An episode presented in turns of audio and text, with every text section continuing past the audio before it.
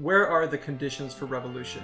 In the changing of attitudes or the external circumstances? That is the cardinal question that determines the relation of politics to morality and cannot be glossed over. Mistrust in the fate of literature, mistrust in the fate of freedom, mistrust in the fate of European humanity, but three times mistrust in all reconciliation between classes, between nations, and between individuals. An unlimited trust only in IG Farben and the peaceful perfection of the Air Force. But what now? What is next? Hello, and welcome to the Regrettable Century. I'm Chris. I'm Kevin. I'm Jason. And I'm Jenny. And today we're doing something a little bit different. We actually received a uh, pretty well thought out and interesting comment slash question on our Patreon page that we thought warranted more than just a like thumbs up and a lol. So we're going to go ahead and um, sort of try to try to tackle this, and we're going to keep this as like sort of a free flowing discussion and just kind of answer it the way we would in a conversation. Because I think that one of the things that people might have noticed about us is that we don't really have a firm set of deeply held opinions on everything, and we kind of work them out on air.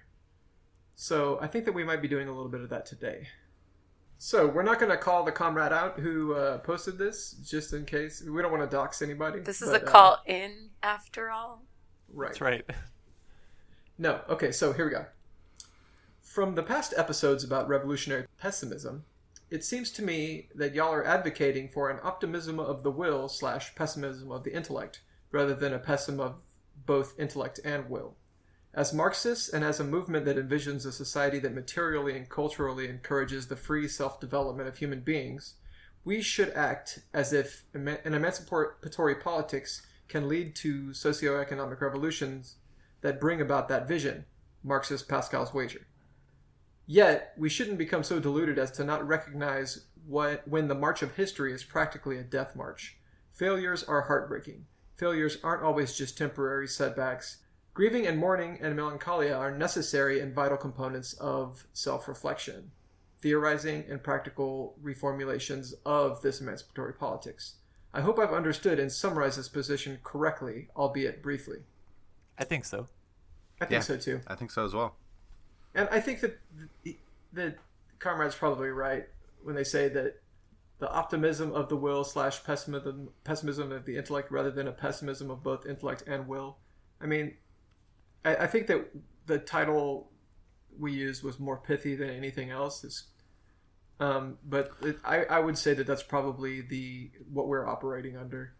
I, I think we were kind of utilizing a method um, sometimes known as rockin' the Gige, where you say something that's a little bit more uh, bombastic and a little bit more extreme than you actually mean. Maybe, Yes. maybe Um, bending the stick.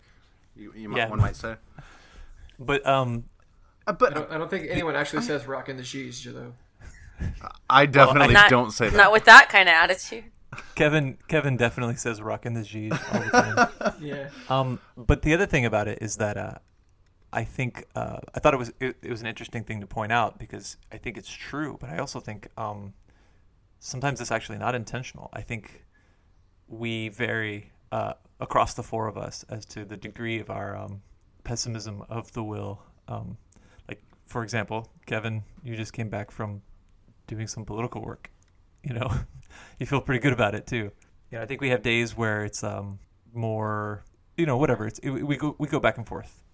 Yeah, I mean, like, Jesus lives in our hearts, and we can't get him out as, as hard as we try, you know? Uh, yeah, I mean that's a really good good way to put it. Well, I I, I don't know, Jason. I I think uh, I I- I think you're part part of what you're saying is accurate. That we we we, we have and we do we vacillate sort of as individuals and then across. You know, but uh, between the four of us, uh, among the four of us, we, we sort of occupy different spaces as individuals, and then but then also uh, as individuals, we, we sort of vacillate somewhat from from moment to moment based on on um, uh, how inspired we may feel at a given moment, how how how much our uh, uh, our wills are committed to uh, an optimism versus a pessimism, or uh, or, or anywhere in between. But that said, I so I think that vacillation really is the thing that this this comrade is pinpointing more so than uh, a firm optimism of the will and pessimism of the intellect. I think there is uh, a base level commitment that we're that ha- has to be at least acknowledged, if not embraced, that uh, that that uh, a pessimism of the in- pessimism of the intellect commits you to a, a, certain degree of pessimism of the will that, that says that I, I recognize the futility of trying to such a degree that the that trying no longer is even an option. I think that we would be idiots if our pessimism and optimism didn't wax and wane according to whatever it was that we were engaged with at the time, you know? And that's sort of the way I like to think that I am. I, I, I think that I'd like to. I would like to say that I adapt to situations accordingly. You know, that I'm not so tied to one method of thinking that I am unable to recognize a change in terrain when it presents itself. But uh, I also think that we are very much so dyed in the wool Marxists and revolutionaries and uh, some stripe of either Leninist or post Leninist at this point so it's it's deeply ingrained in us that a belief in the possibility of revolution and of the self emancipation of the proletariat. So, as pessimism as we want to be, we still have that underlying belief and faith. Yeah, Jesus lives in our hearts.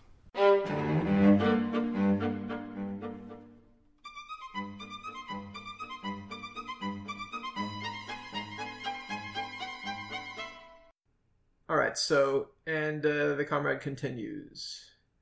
My only question is doesn't this bum people the fuck out as, as, an attitude and perspective at what point can a revolutionary pessimism or as i've as i've perhaps mistakenly put it a pessimism of the int- intellect stymie slash poison and optimism of the will so um short answer Yes. Yes. Yeah. it does bum people the fuck out. but I, I think that's kind of the point, though, right? That's part of, at, at least from where I sit, that's uh, the perspective that I'm, I'm taking to this is that's kind of the point. That's kind of what we're trying to accomplish is you should be bummed out. This, uh, this sucks. We're in a really bad position and you should stop trying to bang your head against a wall that's not going to fucking move. Yeah, I agree Yeah. to disagree on this one. Um, I don't know that I'm necessarily trying to bum people out. Uh, but I, I do know that that like that going in, that's my objective. But I do know that um, like revolutionary optimism has resulted in like very long term uh, bumness, and uh, that that feels so much worse.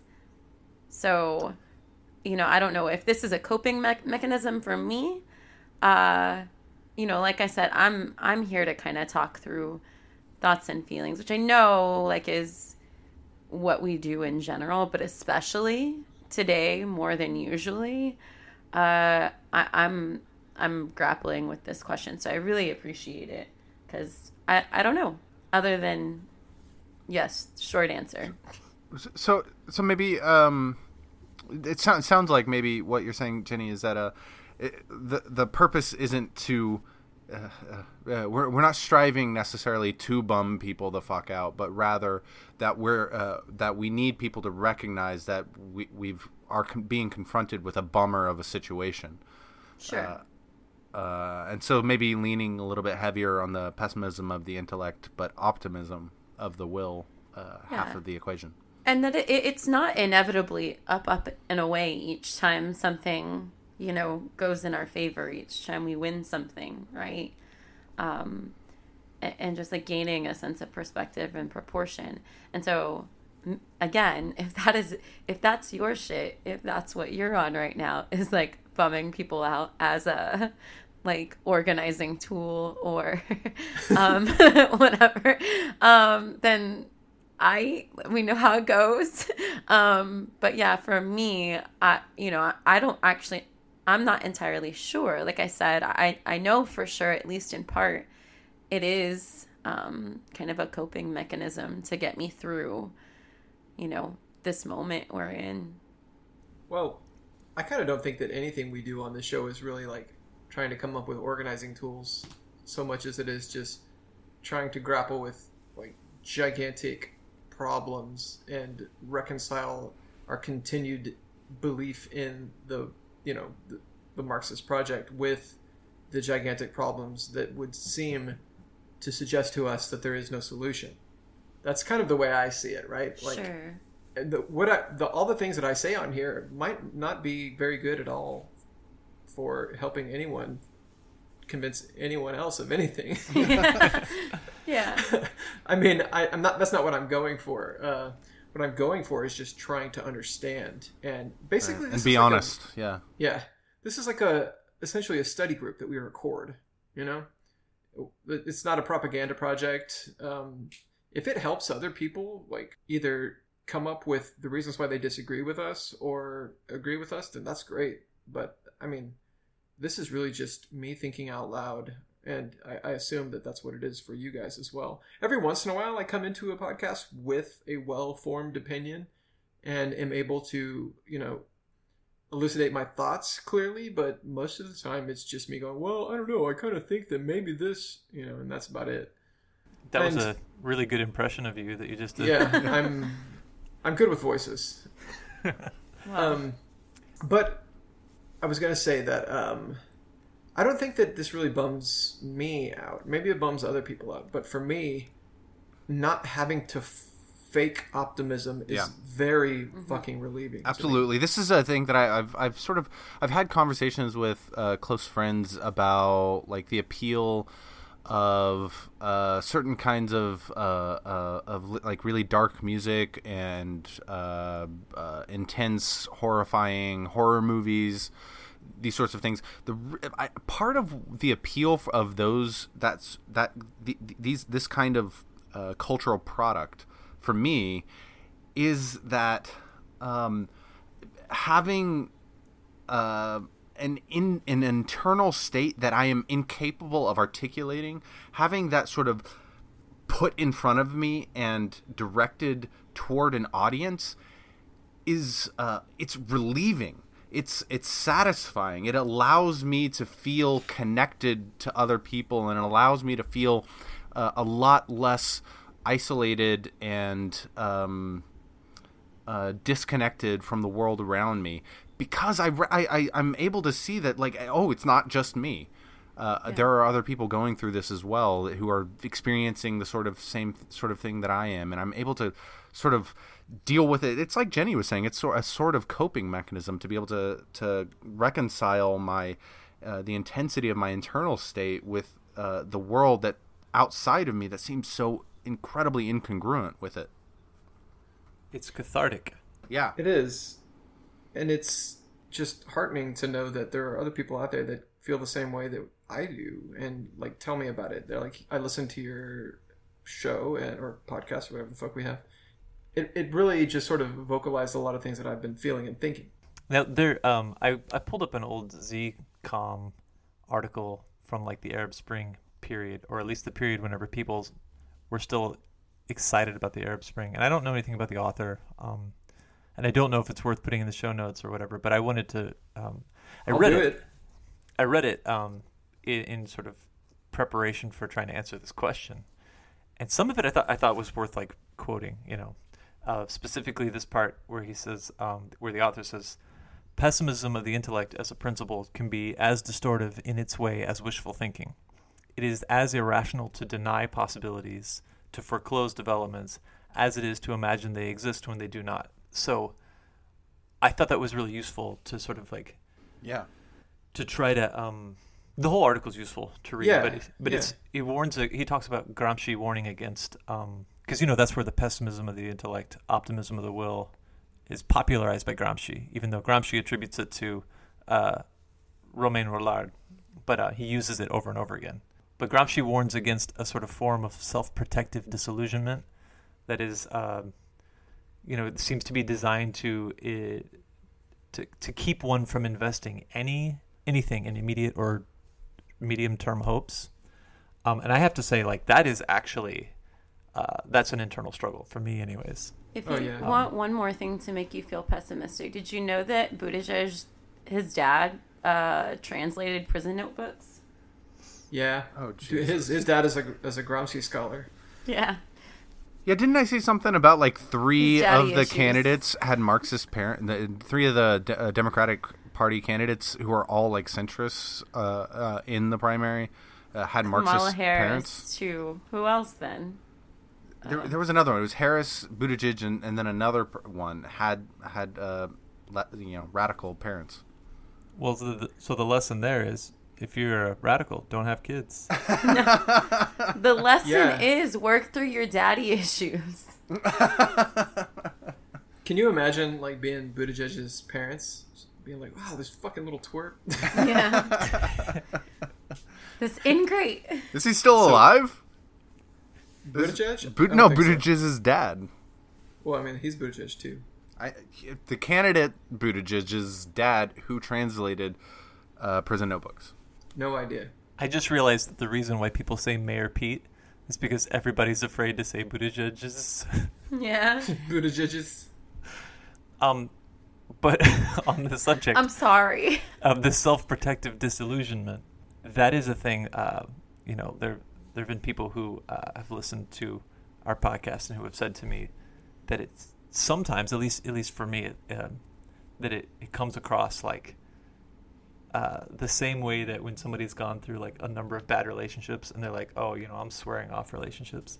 It's like uh, that. It seems almost like, um, like like it's a defensive mechanism rather than a really truly held belief or um, or even really a fully thought through um, set of uh, ideas.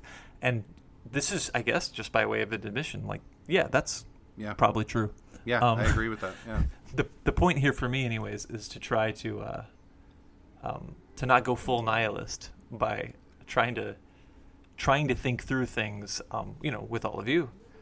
Yeah. Well, I mean, how can you go through a decade of hyperactive uh, hyperactivity that culminates in the Trump presidency and not just be like, I mean, maybe maybe I've got a reason to be pessimistic.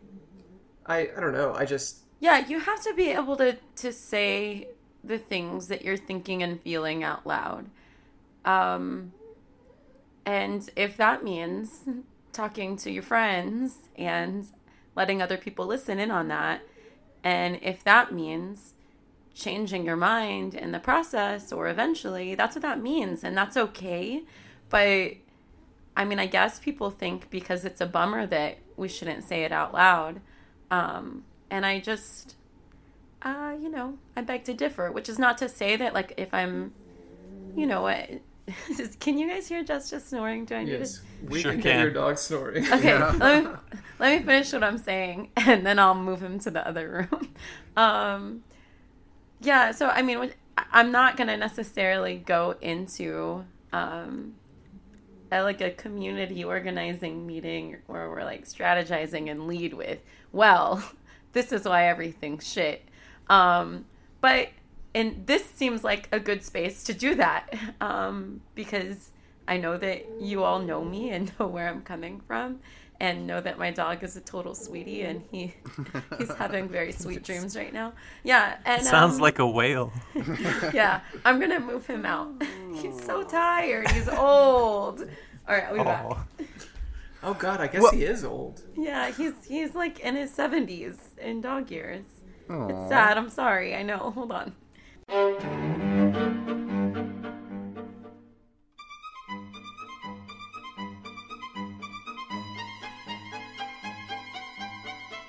Well, okay. Uh, to, to go back to what uh, you were just saying, Jason, was um, I, I think uh, an important note to to strike, uh, uh, or, or or a note that strikes that resonates with me is i p- part of what we were discussing in the last episode of um, Benjamin's organization of pessimism where p- part of how he's defining that is he's talking about we need to uh, we need people who rec- who aren't deluded into thinking that if we just do X, Y, Z, then we will realize a utopian vision of the world and everyone will live in harmony and peace and everything will be good and we will sort of you know realize the true potential of the human spirit etc but rather human beings who who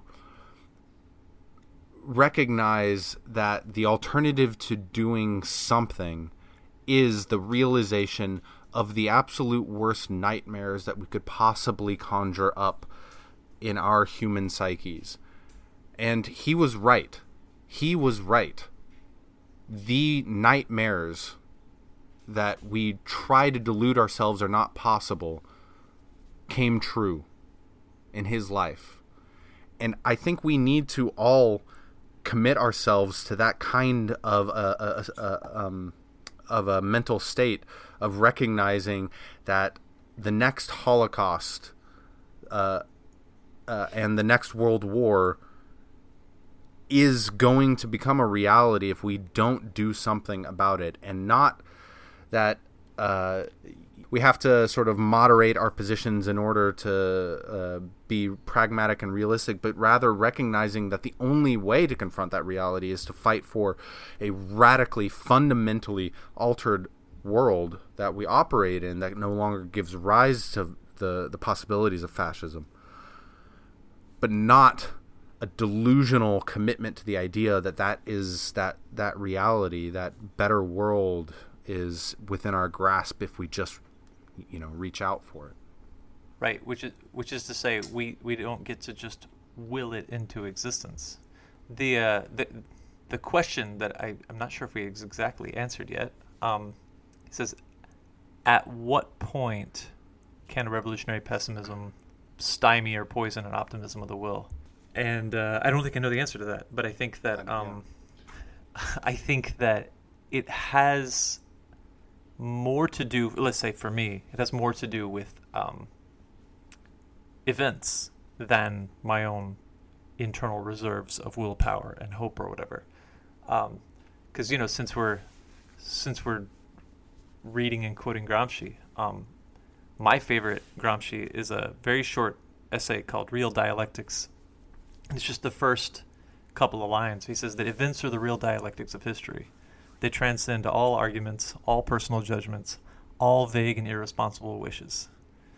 Um, and you know, like the things that we're pessimistic about are are things which we're observing and interacting with in the in the real material world. Um, and uh, I look very forward to the possibility, however dim, uh, of events which will transcend my vague and irresponsible uh, pessimism, right? Like I would like to see events uh, outpace what it is I've been able to observe and the way I've internalized them so far.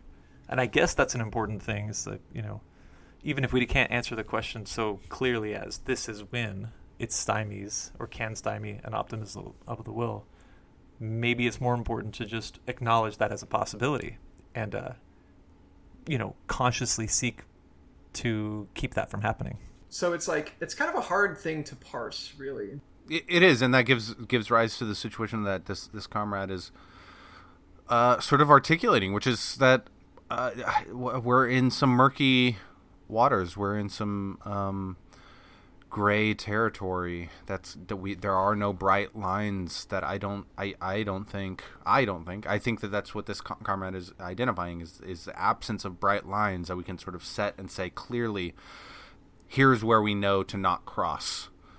Um, I'm not sure that those such such a bright line uh, even exists, but um, uh, so kind of like what Jason was saying, I, I think, uh, or I think what Jason was saying was correct in, in that uh, I'm not sure. I know where that line is between a useful revolutionary pessimism and a true nihilism. I know that a true nihilism is something to be avoided, uh, and I know that a delusional optimism um, is also something to be avoided. Uh, and I think this this what we're trying to do right here with these conversations that we have and record and then share with people is try to swim in these murky waters and try to find uh, the the right p- position to take.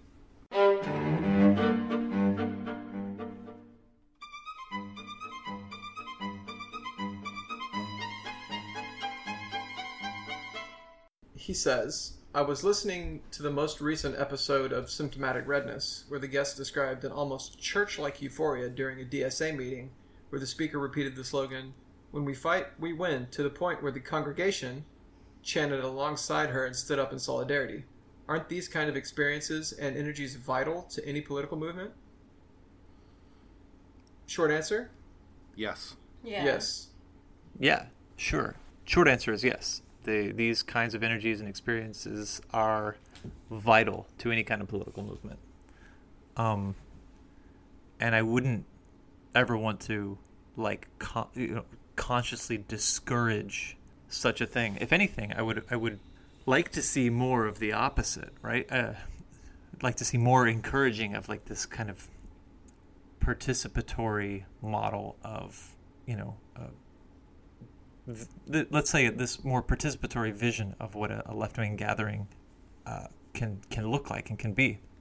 I actually used to have this conversation with comrades back in my Trotskyism days about how much it is that the left, uh, how much there is that the left can learn from religious communities, especially kind of like, you know, revival evangelical religious communities about, you know, precisely that that kind of thing. You know, to me, the comparison to the congregation, to the church, um, this sort of ecstatic, euphoric experience is a is a very good one, right?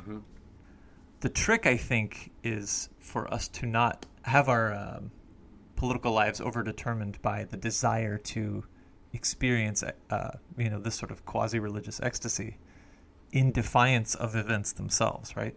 It's not necessarily the case that when we fight, we win. I can certainly see why we would want to chant such a thing in a moment when we have just won or when we feel like we're on the verge of victory. You know, there's a certain utility to that. But it's not a slogan for all times, Yeah. for every exactly. moment, for every day, No. for well, every meeting. sure, I- but like, I mean, that's why there's a difference between chants and slogans and like creating a path forward. Um, and I mean, those things just aren't the same. They they have, you know, chants and slogans are useful in certain in- instances, but you don't build, you know, uh, you don't build a movement on those things alone, right? Um, and without a, a deeper analysis of where we're actually at, um, we're going to be really disappointed when we fight and we lose. Exactly. I think it's. I think it's like. Yeah. I think you can do a a, a, a sort of comparison to like you know those uh, ho- those movies that Hollywood makes every you know every couple of months where there's some big battle sequence and the commander of the troops is giving some rallying like speech to the troops to get them riled up before they go into battle. There are certain times and certain occasions when that speech that he that the the the commander gives is one that's like give it your all and we're gonna win because uh because we're all just like uh it, we're we're on the precipice of victory. And if we just give it our all we can win uh to victory or whatever uh, there are other battles where every fucking soldier on that field knows full fucking well that this was a lost cause. But their efforts are not in vain. And that if you have that rallying cry that uh that just totally is unrelated to what every person on that field knows to be true that's not going to be very rallying. So it's Right. like when uh, the Yugoslav partisans were being hanged, and uh, ah, shit, I forget his name. He uh, stands up and says, uh, like, "Smirt fascismu, svobodu lidu." It's like death to fascism, freedom for the people. While as he's about to die, yeah um, the, the Yugoslav partisans got their asses kicked up and down the Balkans for almost the entirety of the war until the very end, and eventually won, but always held that like the the commitment to killing as many fascists as they could on the way down. That's the kind of optimism I can get behind. I guess. Yeah. well, well, we said it um, in a in a previous episode somewhere back that what we're what we're trying to sort of embody is the kind of the fighting the mentality of the ghetto fighter um, you know in occupied Europe which is precisely what you you just said Chris I mean the the partisan or the it's it's it's similar right?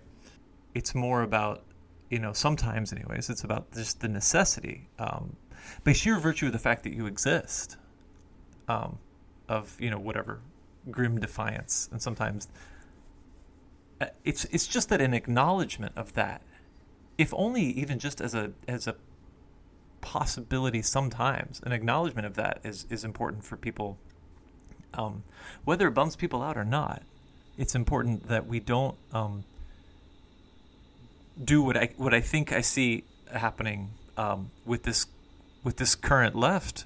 We raise up a generation of new leftists without ever having a conversation uh, about defeat, you know, um, and about the retreats and steps backwards and periods of, of like lull and where you know sometimes there is literally just nothing that can be done. And that's when you fortify fortify yourselves and, and retrain and regroup. And no those are not rallying cries. They're not slogans. Um, those are not like recruitment tools.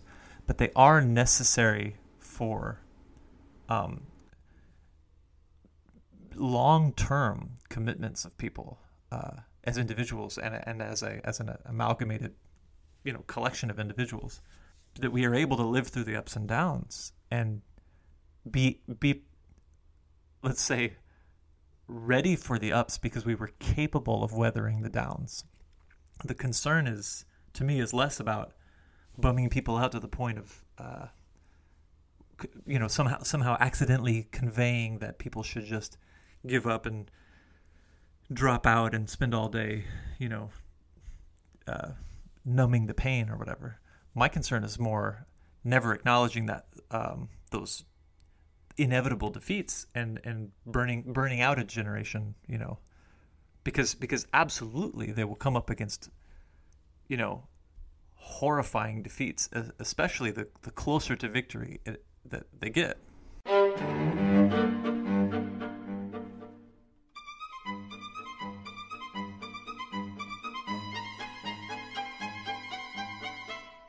Perhaps a revolutionary pessimism and this kind of energy aren't mutually exclusive, but it does seem that they are in tension with one another, potentially undercutting the benefits of one another.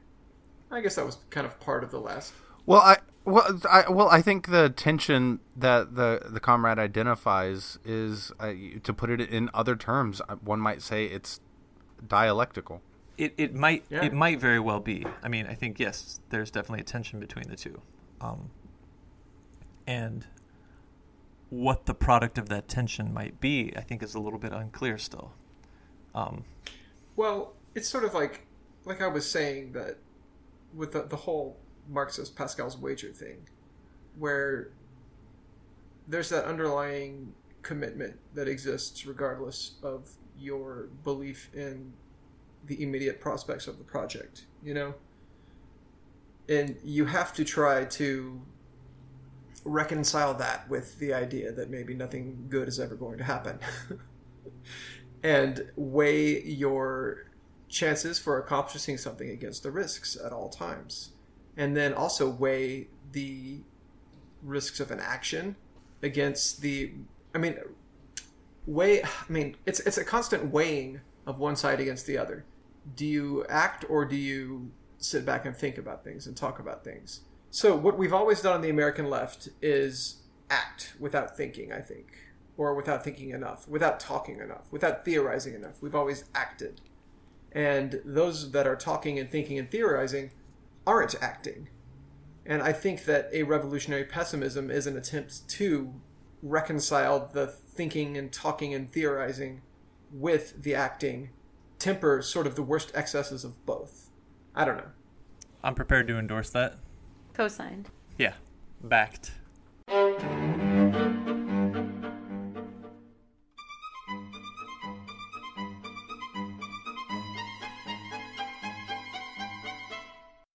I would love some thoughts on how you can square a revolutionary pessimism with the ineffable experiences of the human condition that inspire optimism, hope, and a feeling of unity that y'all discussed in your Gothic Marxism episodes. After all, a lot of people never recover from death, from the death of their loved ones. Seeing the coffin often destroys them. I I absolutely I adore this metaphor um, that they uh, they use here as a conclusion a conclusory uh, statement. Um, seeing the coffin often destroys them. I think that that is absolutely true. I think part of what destroys a person seeing their beloved as a corpse is their inability their their psychological inability to engage with the inevitability of death before that reality of death confronts them. I think what destroys a person is being incapable of confronting the fact that we are all sacks of meat uh, that are to dissolve at some point, that our consciousness has a terminal date.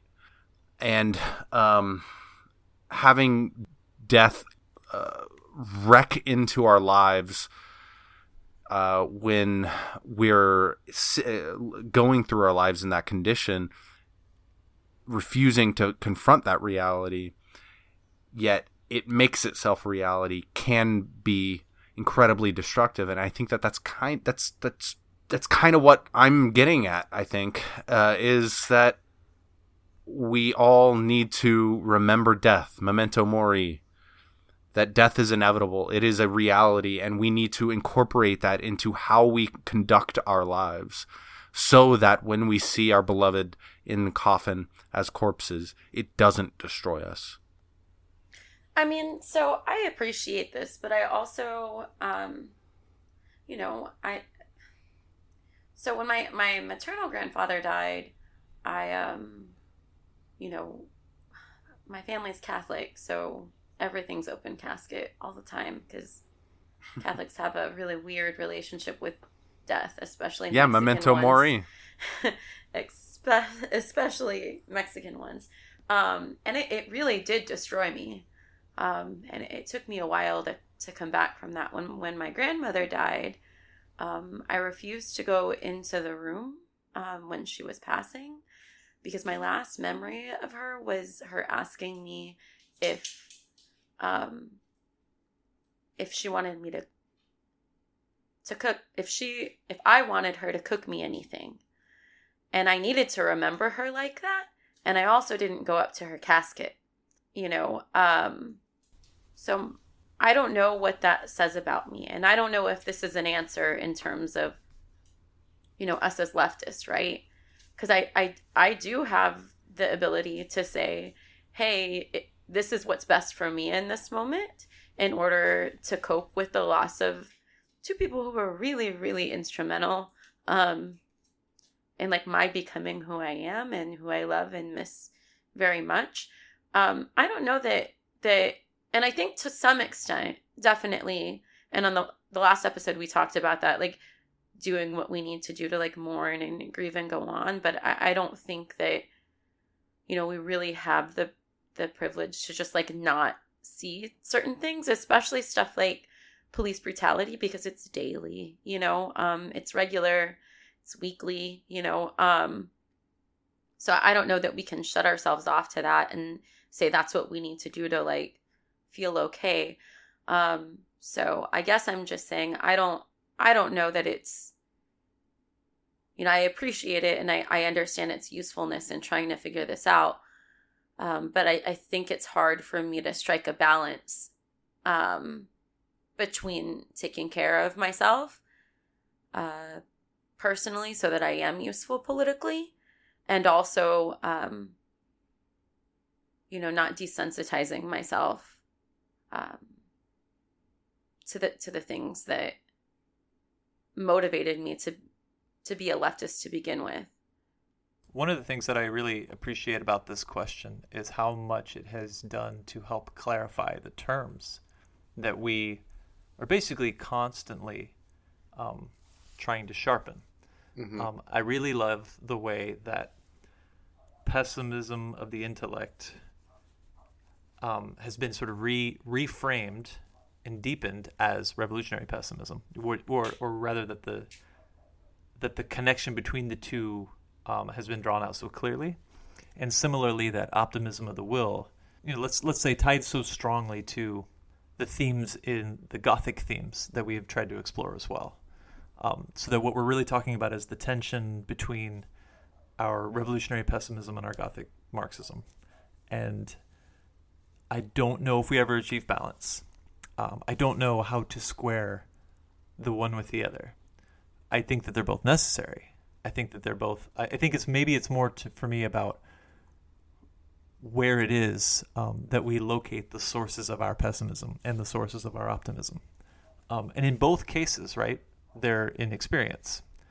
Um, these experiences of the human condition that inspire optimism, hope, and feeling of unity that we've discussed, and the experiences of dread and horror and, and terror um, that come, you know, from living in a class society and a violent, um, a brutally violent one at that. They're both a matter of honest and open-minded, open-hearted engagement with the real world. And I think that what we have found ourselves trying to resist is the inherited legacy of finding both our intellectual, let's say, we've been trying to prior to this, you know, uh, what we've been trying to resist is the legacy of in, of filling the intellectual and uh, and the will purely in the realm of, of the abstract, just in just in, in the realm of theory. Wow, talk about thinking out loud. Well, I'm going to think out loud at you guys real quick. Uh, with us? So, I, I think that there, the question that Camus poses about the only the one serious philosophical problem being suicide, and that is deciding whether or not life is worth living, is the fundamental question of philosophy. All other questions follow that.